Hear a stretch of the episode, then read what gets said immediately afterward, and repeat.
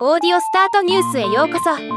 この番組はロボットスタートによる音声広告やポッドキャストなど音声業界の最新情報をお伝えする番組です。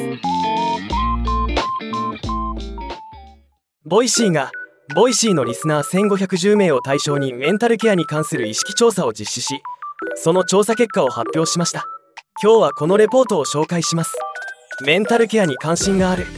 メンタルケアに関心がありますか？という質問に対し9割以上が関心があると回答しています。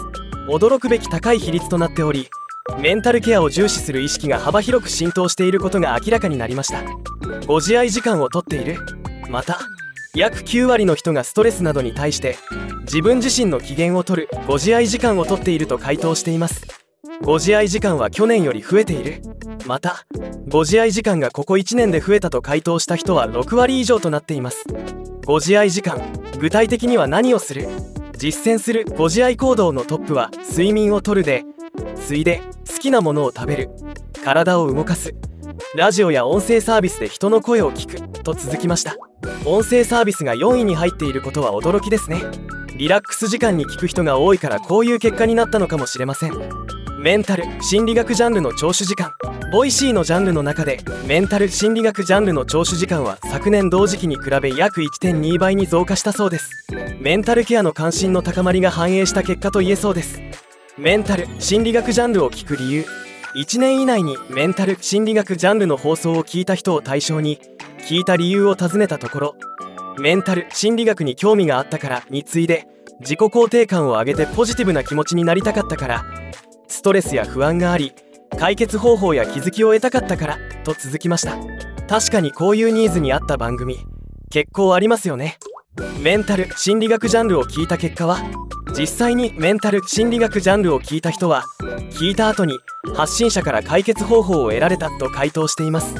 次いで自己肯定感が上がりポジティブな気持ちになれたが続きました。実際に効果が得られた人が多いのが印象的です。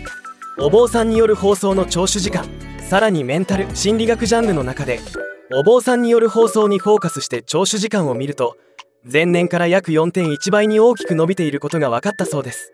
お坊さんによる放送を聞く理由お坊さんによる放送を聞く理由を尋ねるとお坊さんの説法を聞きたいが日常では機会が少ないからがトップで次いで仏教の考え方を日々の生活に生かしたかったからと続きました。宗教の新しい接し方として注目ですね。今回は Voicy リスナーに対する調査結果でしたが一般的なポッドキャスト番組でもメンタルケア領域は比較的人気ジャンルですよね。今まで自分自身ではあまり聞いてないジャンルだったのでちょっと勉強がてら聞いてみたいと思います。ではまた。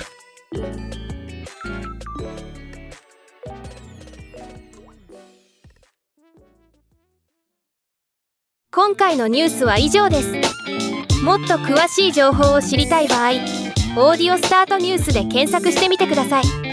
ではまたお会いしましょう。